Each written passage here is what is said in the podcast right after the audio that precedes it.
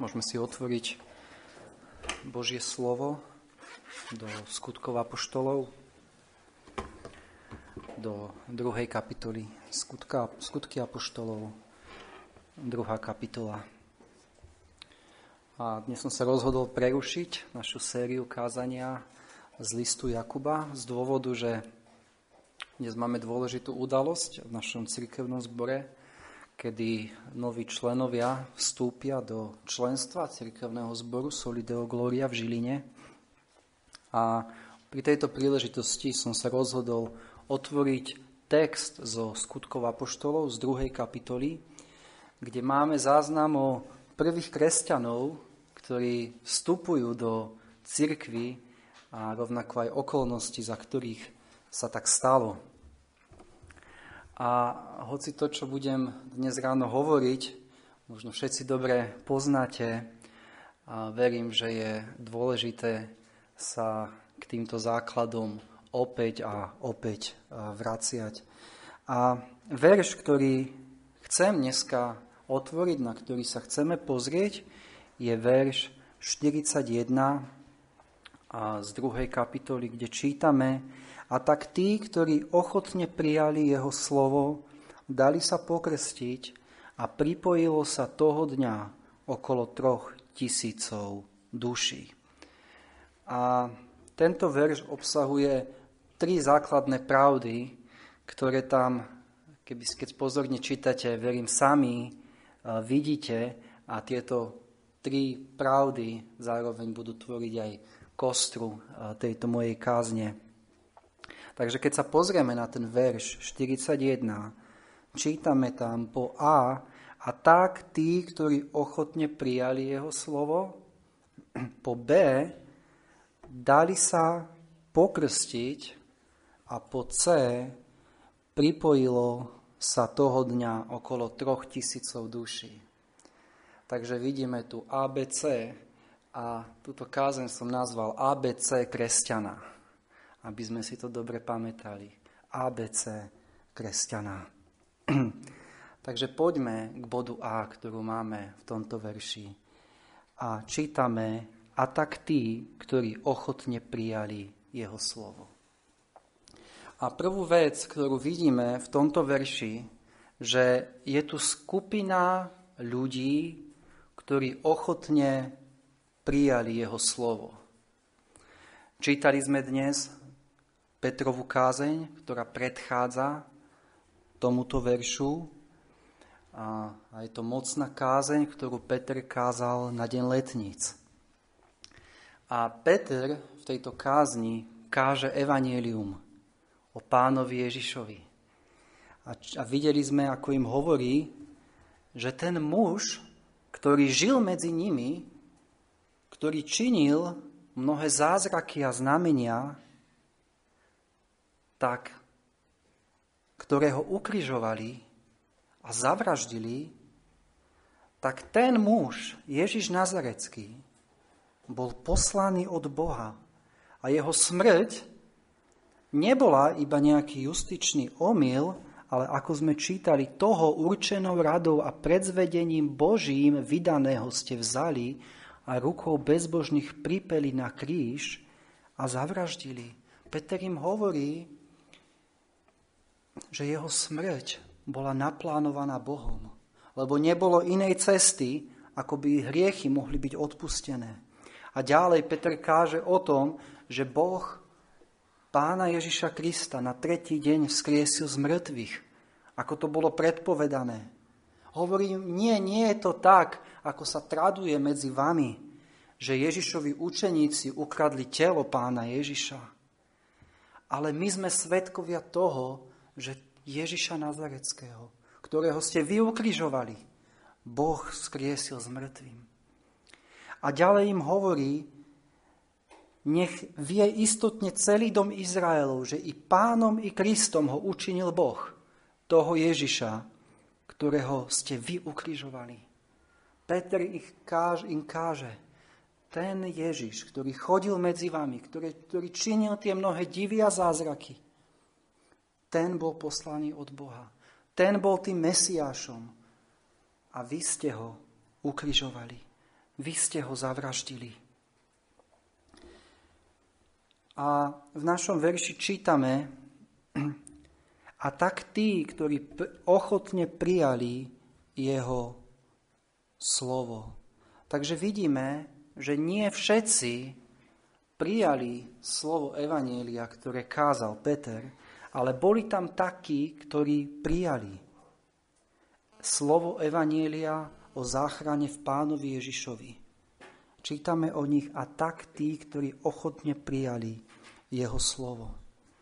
A tento verš nás učí, že medzi tými, ktorí počúvali túto kázeň, túto mocnú kázeň, kde Peter kázal evanielium, museli byť aj takí, ktorí neprijali toto slovo evanielia, ktorí si to možno vypočuli, ktorí si možno mysleli, a oni sú opití, alebo tam možno boli takí, ktorí boli do istej miery pohnutí, ale rýchlo zabudli na to, čo počuli.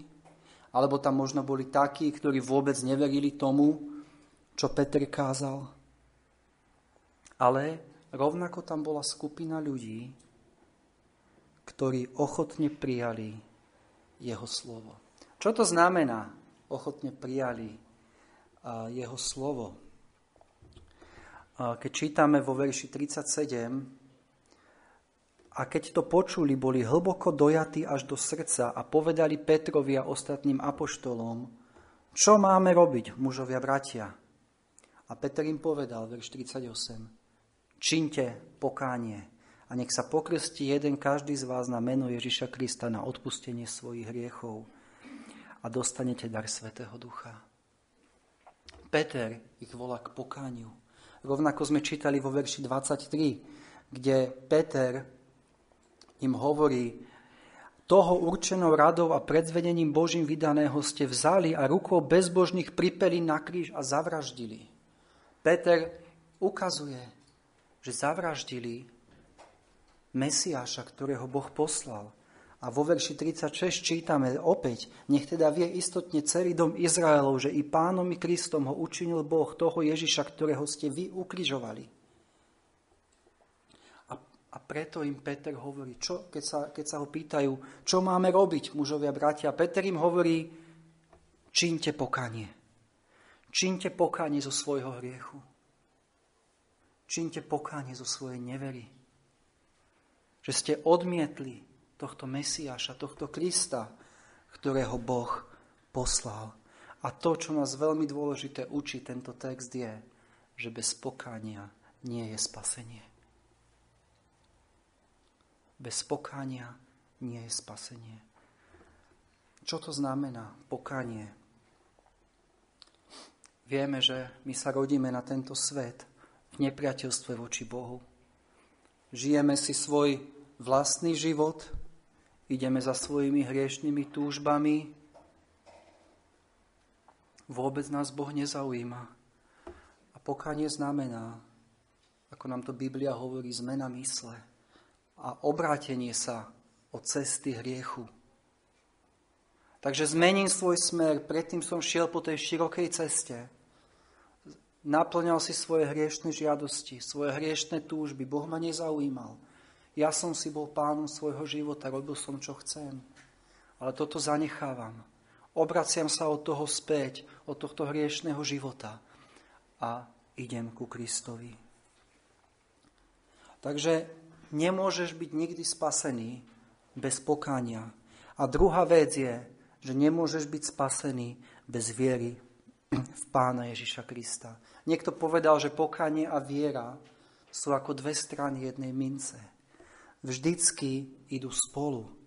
Takže keď sa ja odvraciam od hriechu, tak nestačí, že prestanem robiť zlé, ale zároveň v tej chvíli sa obraciam k pánovi Ježišovi Kristovi. Čítali sme vo verši 36. Nech teda istotne celý dom Izraelov vie, že i pánom, i Kristom ho učinil Boh. Peter im káže evanielium, áno, vy ste ukrižovali spasiteľa, musíte z toho činiť pokánie, ale zároveň sa potrebujete obrátiť k tomuto spasiteľovi, k tomuto Mesiašovi, ktorého Boh poslal. Takže v pokání odvraciam sa od hriechu a prichádzam zároveň vo viere k pánovi Ježišovi Kristovi, ako k tomu, ktorý ma jediný môže zachrániť od mojich hriechov. Rovnako vo verši 40 čítame a tiež aj inými viacerými slovami dôrazne svedčil a napomínal ich a hovoril, zachráňte sa od tohoto pokolenia krivolakého. A vždycky, keď máme v Biblii o záchrane, ako môžem byť zachránený od svojich hriechov, tá odpoveď je, potrebuješ činiť pokánie a veriť v Evangeliu. Toto je základ. Takže keď čítame o ľuďoch, ktorí ochotne prijali jeho slovo, hovoríme o ľuďoch, ktorí činili pokánie a verili v Krista. A keď ja, keď má o mne platiť, že príjmam slovo Evanielia, alebo príjmam Krista, znamená to, že vidím, že to boli moje hriechy, ktoré pribili pána Ježiša na kríž. A ľutujem ich a zároveň verím v Pána Ježiša Krista ako toho, ktorý jediný ma môže zachrániť od mojich hriechov. A toto bol postoj tých, ktorí ochotne prijali jeho slovo. A otázka, ktorú každý z nás, ako tu sedíme, si musíme položiť je, či patríš do tejto skupiny ľudí. Platí o tebe, že si ochotne prijal slovo Evanília. Že si vo svojom živote činil pokánie zo svojich hriechov a obrátil sa vierou k pánovi Ježišovi Kristovi. Lebo ak nepatríš do tej skupiny, znamená to, že patríš medzi tých, ktorí tam tiež sedeli a počúvali Petrovú kázeň. Ale nič s tým nerobia.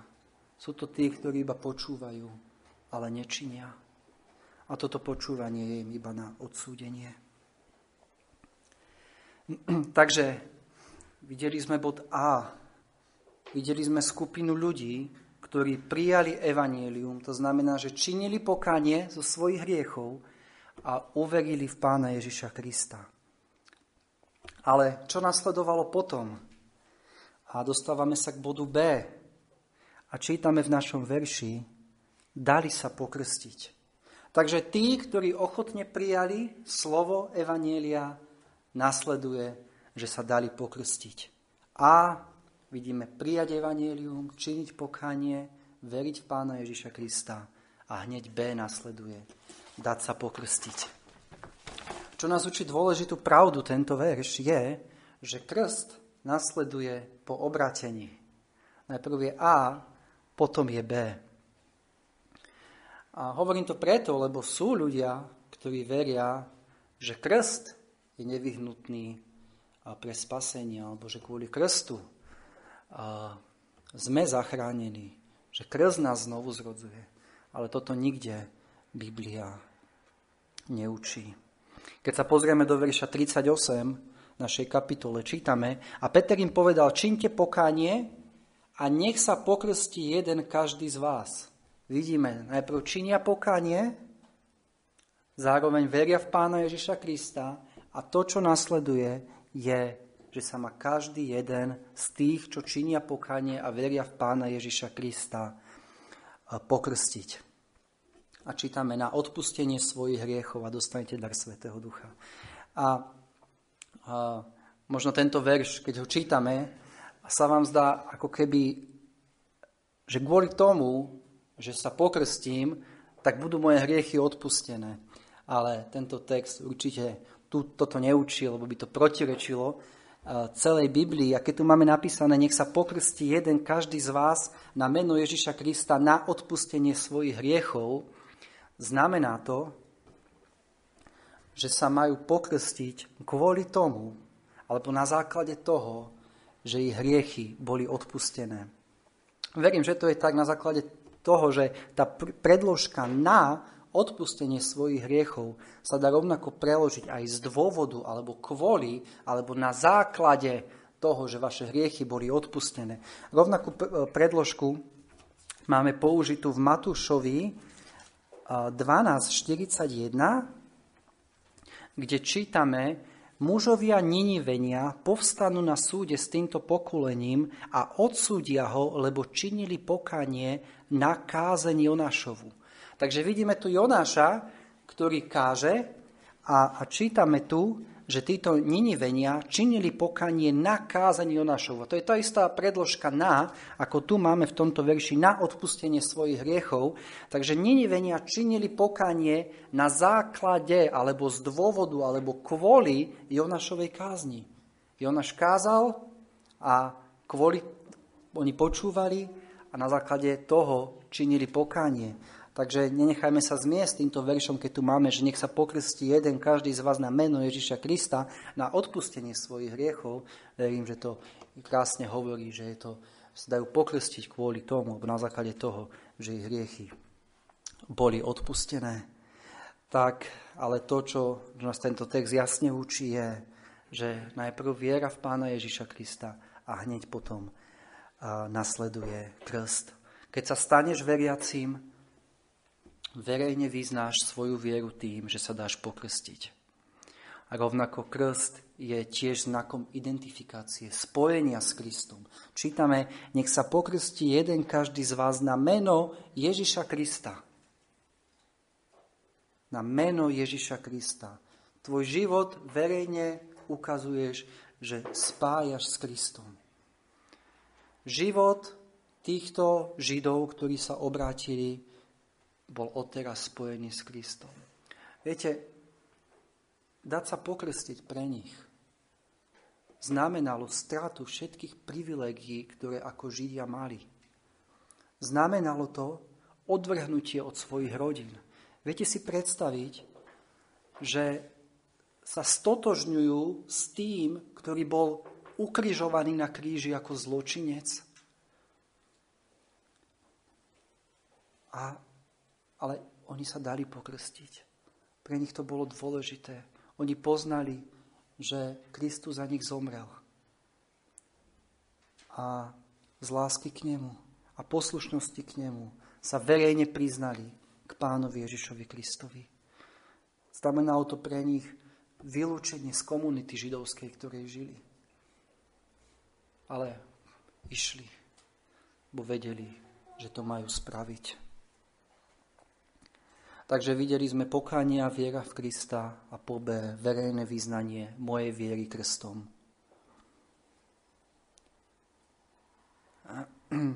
Budem spasený, ak som činil a veril v Krista, ale nie som pokrstený? Odpovedie áno. Vieme, že krst nikoho nezachráni. Ale príkaz pána Ježiša Krista potom, ako uveríš v Krista, je, aby si sa dal pokrstiť. A vidíme vo verši 38, keď Peter povedal, činte pokanie a nech sa pokrstí jeden, každý z vás. Každý jeden z vás, z tých, ktorí ochotne prijali Božie slovo, sa mal dať pokrstiť. Nebol tam ani jeden kresťan, ktorý uveril, aby nebol pokrstený. Každý jeden z vás. A otázka pre teba je, ak si činil pokanie a prišiel vo viere k pánovi Ježišovi Kristovi. Ak toto o tebe platí, dal si sa pokrstiť? Toto je prvá vec, ktorá má následovať po tvojom obratení. A ak si Božie dieťa a doteraz si sa ešte nedal pokrstiť, neposluchol si tento pánov príkaz. Neodkladaj to a vyznaj svoju vieru v Krista v krste. Ako som povedal, v prvotnej cirkvi ste nenašli cirkevnom zbore kresťana, ktorý by nebol pokrstený. Každý jeden. Prvá vec, ktorá nasledovala potom, ako sa obrátili k Bohu, že to vyjadrili verejne, aj keď to pre nich znamenalo veľmi veľa a znamenalo to, že boli, ako som povedal, častokrát odlúčení od svojich komunít, od svojich rodín kvôli tomu, ale vyznali svoju vieru v Krista verejne v krste. Takže po A viera a pokánie, po B krst A dostávame sa k bodu C nášho veršu, kde čítame a pripojilo sa toho dňa okolo troch tisícov duší. Máme tu 3000 ľudí, ktorí prijali slovo Evanielia, ktorí sa dali pokrstiť a čítame, týchto 3000 duší sa toho dňa pripojilo. Pripojilo k čomu? 3000 ľudí sa k niečomu pripojilo. A pripojilo sa k cirkevnému zboru. Pripojilo sa k zhromaždeniu veriacich. Predtým, ako sme čítali jedna, e, v verši 15, máme tam zástup učeníkov, asi 120 duší. Máme tu zhromaždenie veriacich, cirkevný zbor. A títo ľudia sa pripájajú k týmto veriacim. Vidíme, že niekto zaznamenával ten počet. Vedel o to 3000 duší. Konkrétni ľudia, ktorí prijali slovo, ktorí sa dali pokrstiť a ktorí sa pripájajú k cirkevnému zboru. Musel niekto viesť záznam týchto ľudí. A rovnako čítame 5.12. A skrze ruky apoštolov dialo sa mnoho divov a zázrakov medzi ľuďom a všetci boli jednomyselne v dvorane Šalamúnovej. Vidíme tu ľudí, ktorí boli zhromaždení, ktorí sa stretávali. A v 6.7 čítame, a slovo Božie rástlo a počet učeníkov sa množil v Jeruzaleme veľmi a veľký zástup kňazov bol poslušný vo viere. Počet učeníkov sa množil. Vidím, ako sa kázalo Božie slovo. Tí, ktorí uverili, sa pokrstili a pripájali sa k cirkevnému zboru. A rovnako vo verši 4, 4. kapitoli čítame, ale mnohí z tých, ktorí počuli slovo, uverili a narastol počet mužov tak asi na 5000. Takže vidíme tam 120 ľudí na začiatok, potom sa pridáva ďalších 3000 ľudí, a potom už čítame v 4. kapitole o 5000 ľuďoch. Takže vidíme tu konkrétnych ľudí, ktorí sa pridávajú k cirkvi. A možno sa niekto spýta, ale ako si môžeš byť istý, že sa pridávajú k cirkevnému zboru, že to neznamená, že sa pripájali iba k nejakej univerzálnej cirkvi. A verím, že na tomto mieste, ako aj na iných miestach, keď, keď hovoríme o pripojení sa k cirkvi, hovoríme o pripojení sa ku konkrétnemu cirkevnému zboru. Keď čítame ďalej od verša 42, čítame a zotrvávali v učení apoštolov a v spoločnom bratskom obcovaní a pri lámaní chleba a na modlitbách vidíme, že títo ľudia sa stávali súčasťou spoločenstva kresťanov, ktorí spoločne boli vyučovaní, ktorí spoločne pristupovali k Večeri pánovej a spoločne sa modlili. Bolo to spoločenstvo bratov a sestier. A bolo to rozpoznateľné spoločenstvo. Každý vedel, že títo patria do cirkvi pána Ježiša Krista. A rovnako Boh chce, aby každý kresťan, ktorý sa obratil k nemu, ktorý bol pokrstený, aby sa stal súčasťou rozpoznateľného spoločenstva veriacich, kde bude spoločne s inými kresťanmi uctievať Boha, kde bude budovaný a učený v slove, kde bude slúžiť, kde bude dávať na dielo pánovo a kde bude rovnako naprávaný, keby uh, sklzol do hriechu. A možno niekto povie, na, na čo to je potrebné? Veď ja som členom univerzálnej cirkvi. A áno, vieme, že všetci kresťania na celej planéte sú súčasťou univerzálnej cirkvi. Ale ak primárny cieľ cirkvi je uctievať Boha, na akom mieste a o koľkej univerzálna církev uctieva Boha? Je to nemožné. univerzálna církev musí mať svoje vyjadrenia v miestnych církevných zborov.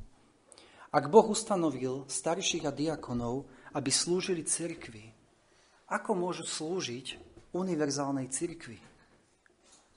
Čítame v Židom, že, že vodcovia bdejú za vaše duše a vydajú počet.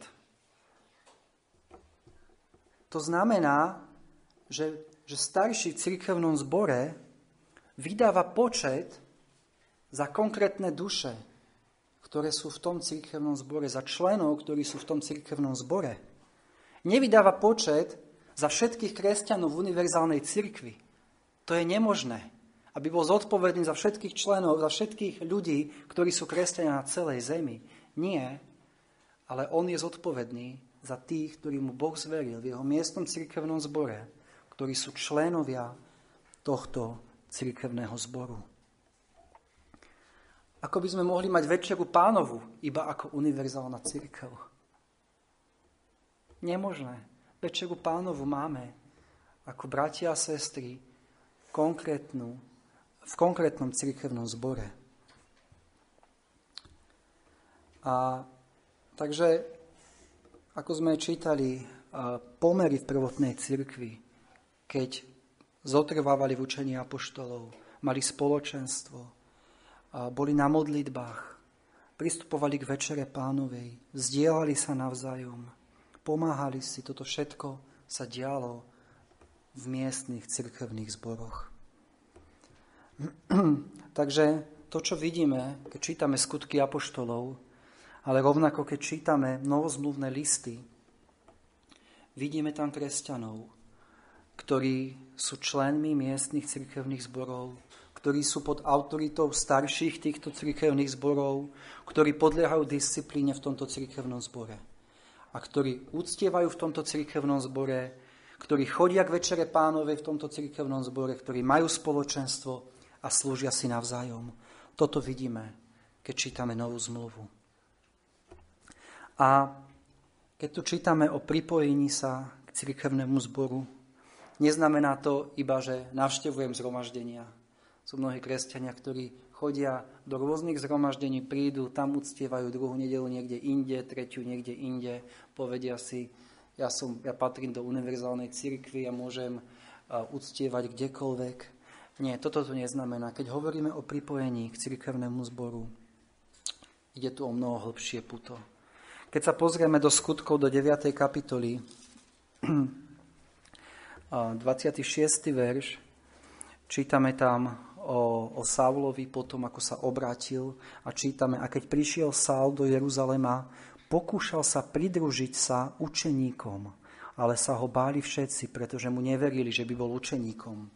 Ale Barnabáš ho pojal a zaviedol k apoštolom a porozprával im, ako videl na ceste pána a že s ním hovoril a ako v Damašku smele hovoril v mene Ježišovom.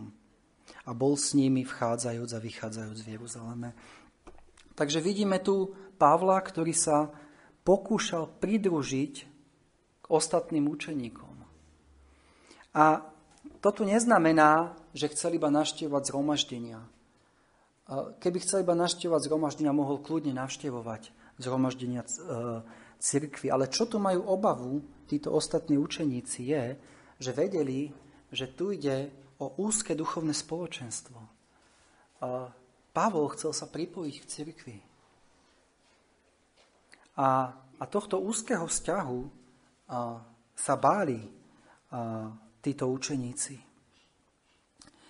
A rovnako keď čítame 1. Timoteovi 3.5,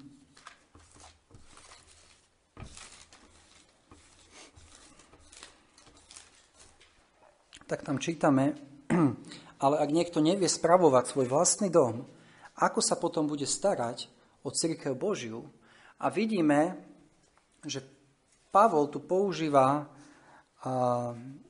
metaforu rodiny na církev. Hovorí, ak, ak, ak, e, ak niekto nevie spravovať svoj vlastný dom alebo svoju vlastnú domácnosť, ako sa potom bude starať o církev Božiu? A církev je v Božom slove prirovnávaná k domácnosti. alebo k rodine. A vieme všetci, že domácnosť alebo rodina je založená na dôvere, na láske, na autorite, na spoločných cieľoch, na tom, že v rodine jednotliví členovia rodiny majú záujem jeden o druhých. A je medzi nimi hlboké puto. A rovnako podobné puto má byť medzi členmi zboru. Rovnako v rodine sú aj malé deti. A nikdy by sme nepovedali o dieťati za to, že je malé, že nemá byť členom rodiny. Ale keď je malé dieťa, je členom našej rodiny. A rovnako aj v cirkevných zboroch sú mladí veriaci. A, ale keď prijali slovo Evanília, keď sa dali pokrstiť, aj keď sú mladí veriaci, majú byť členmi cirkevného zboru. Ako nevylúčime malé deti z našich fyzických rodín, kvôli tomu, že ešte nie sú dospelí. Nie. A byť členom rodiny prináša privilégia, ale rovnako je to veľký záväzok voči ostatným členom našej rodiny. A v histórii cirkvi máme zachovaný jeden záväzok, ktorý si dávali členovia zboru zhromaždení Benjamina Kíča, od okolo roku 1689. A tento záväzok ukazuje vážnosť, ktorú títo kresťania pripisovali svojmu členstvu v cirkevnom zbore. A, a ja tento záväzok teraz prečítam, lebo je to aj pripomienka toho, ako sa máme my ako veriaci správať v cirkevnom zbore. Takže, ak dovolíte, prečítal by som ten záväzok aj vzhľadom na to, že, že dnes po, po zhromaždení noví ľudia vstúpia do členstva cirkevného zboru a je dobré si tento záväzok pripomínať, a keď nám to pomôže a si pripomenúť teda, ako sa máme správať voči ostatným členom cirkevného zboru. A takže ten záväzok z toho 17. storočia a znel takto. My, ktorí túžime kráčať spoločne v bázni hospodinovej, vyznávame za pomoci Jeho Svetého Ducha naše hlboké a úprimné pokorenie sa pre všetky naše hriechy a slávnostne v prítomnosti Boha a jedný druhých s vedomím vlastnej nehodnosti sa ako cirkevný zbor oddávame hospodinovi podľa apoštolského ustanovenia, aby On bol našim Bohom, a my jeho ľudom cez väčšinu zmluvu.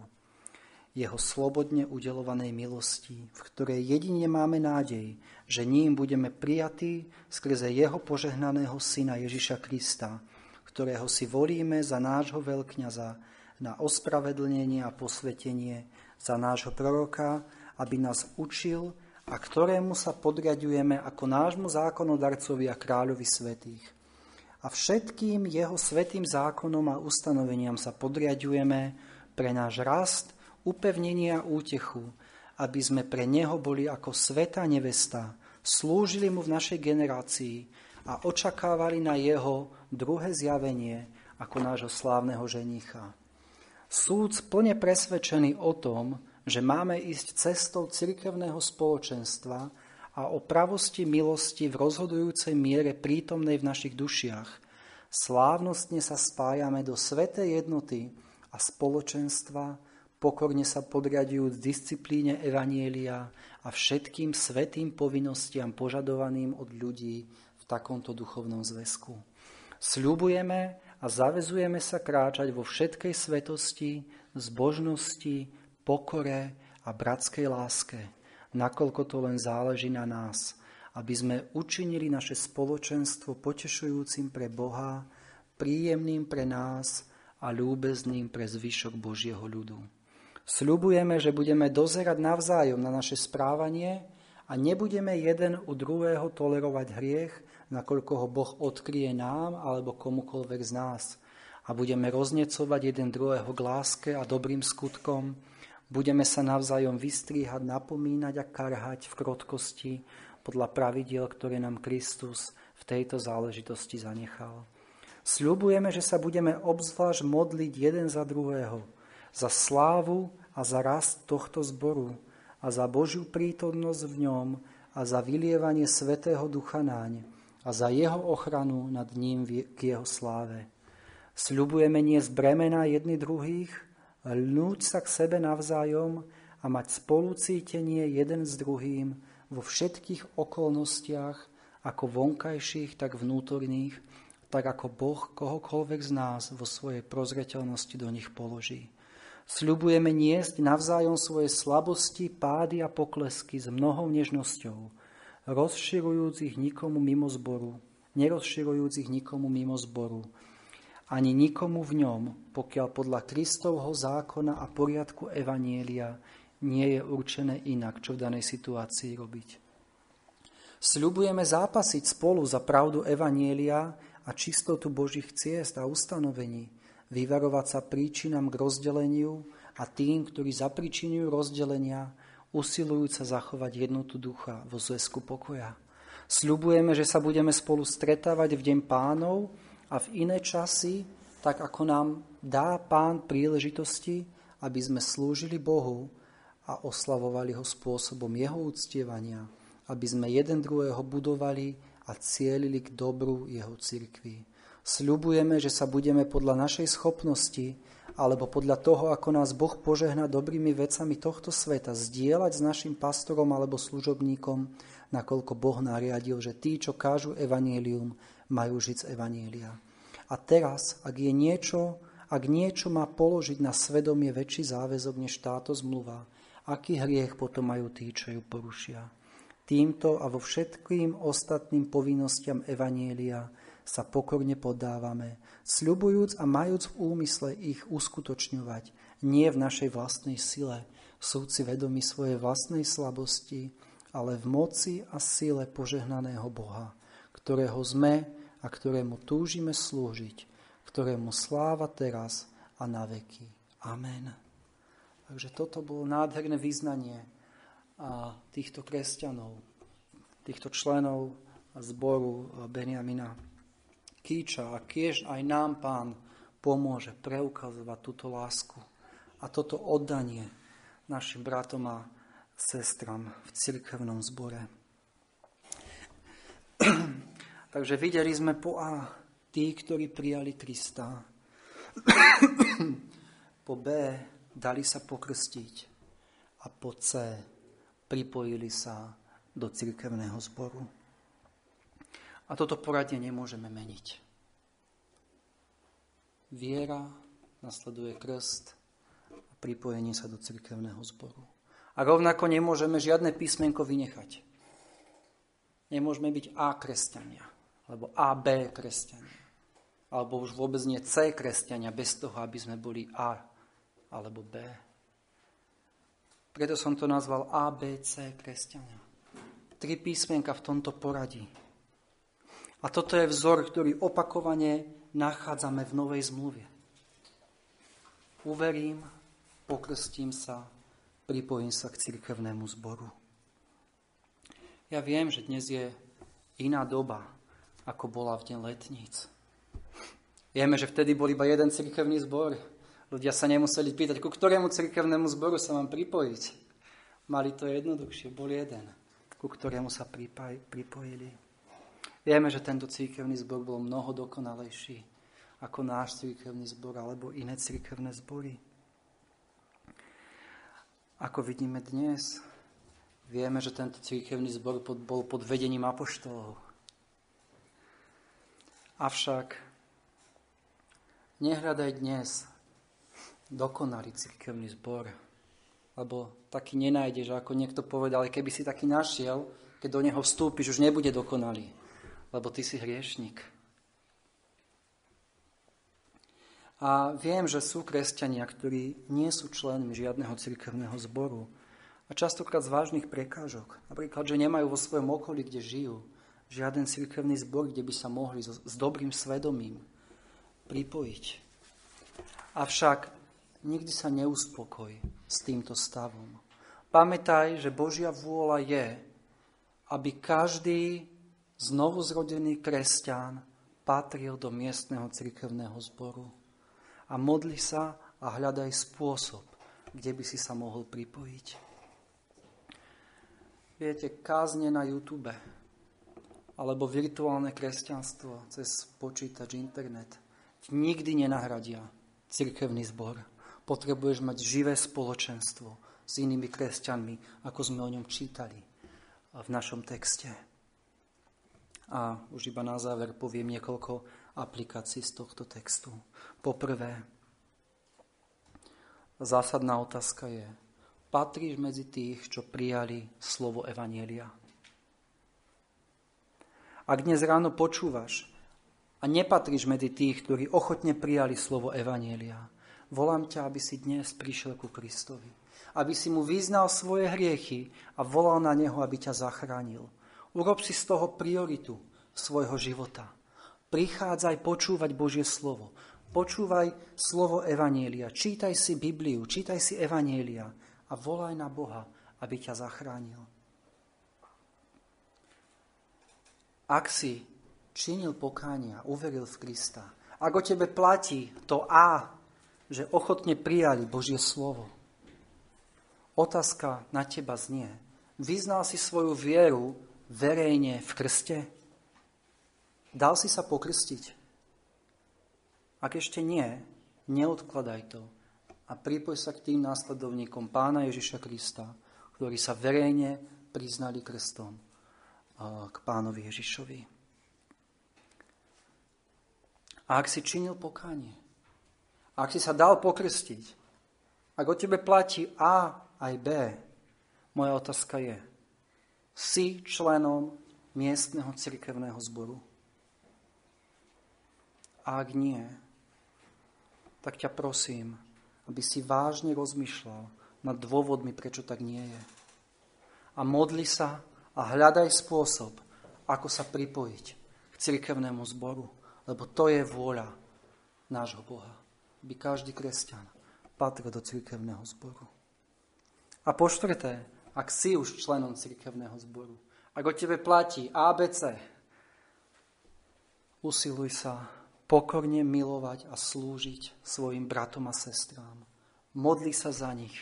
Nes ich bremená, zdieľaj sa s nimi. Potrebuješ sa roznecovať jeden druhého v láske. A potrebuješ nasledovať príklad pána Ježiša Krista, o ktorom sme čítali v Marekovi 10.45. Lebo veď syn človeka neprišiel na to, aby mu slúžili, ale aby slúžil. A rovnako my potrebujeme nasledovať jeho príklad a slúžiť svojim bratom a sestrám, kiež nám Pán Boh pomáha. Amen.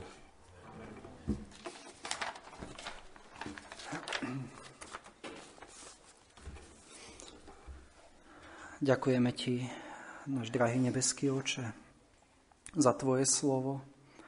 A ďakujeme, Pane, že Ty si nás nielen zachránil od našich hriechov, ale zároveň si dal církev, aby tvoj ľud mohol spoločne s ostatnými bratmi a sestrami ťa uctievať, slúžiť si navzájom, budovať sa, pozbudzovať sa.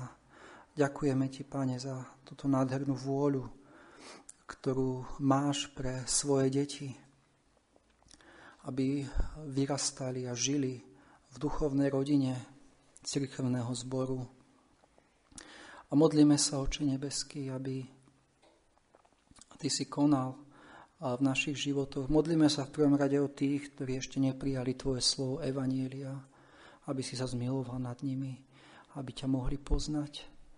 Modlíme sa o tých, ktorí sú kresťania, ale a ešte sa neodhodlali vyznať svoju vieru v krste, aby si im pomáhal, aby láska k Tebe ich nútila ťa posluchnúť v tomto nádhernom príkaze. A modlíme sa o tých, ktorí ešte nie sú členmi miestnych cirkevných zborov, aby si konal v ich životoch tak, aby sa s radosťou v poslušnosti Tebe pripojili do cirkevného zboru. Ďakujeme Ti, Oče, na tento nádherný plán, ktorý Ty máš pre svojich veriacich. Amen.